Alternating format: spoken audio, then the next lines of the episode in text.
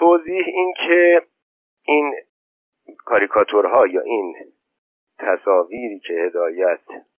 کشیده در این کتاب هم اومده و به هر حال اون اولی که میگه یک عربیه که یک حلقه ای به گوشش هست ولی تصویر دوم در واقع نوعی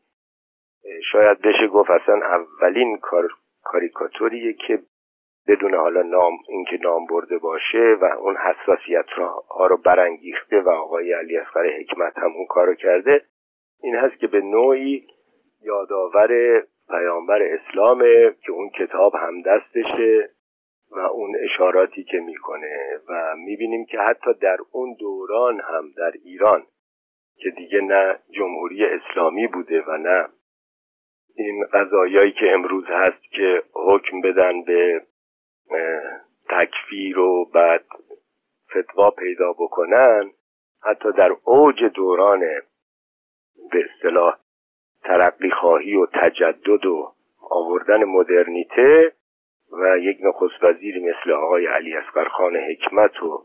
این قضایا باز همون ماجراهایی بوده که امروز هست. وقت وقت صاحب یه اسباب بازی بچگونه بود که فکر می‌کنم دیگه نسل ما یادشون هست. اسباب بازی هایی رو با گل و کاغذ و چوب و اینها درست می‌کردن. این اسباب بازی فروشا اینا رو تو یک دونه به اصطلاح چارچوبه ای چیزی که خیلی هم قشنگ بود. میذاشتن رو سرشون یه مندیل هم میذاشتن رو سرشون. این سرشون بود و توی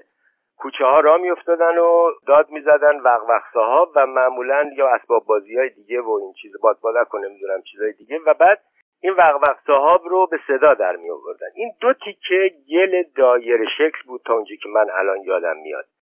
که با کاغذ درست کرده بودن. وقتی این رو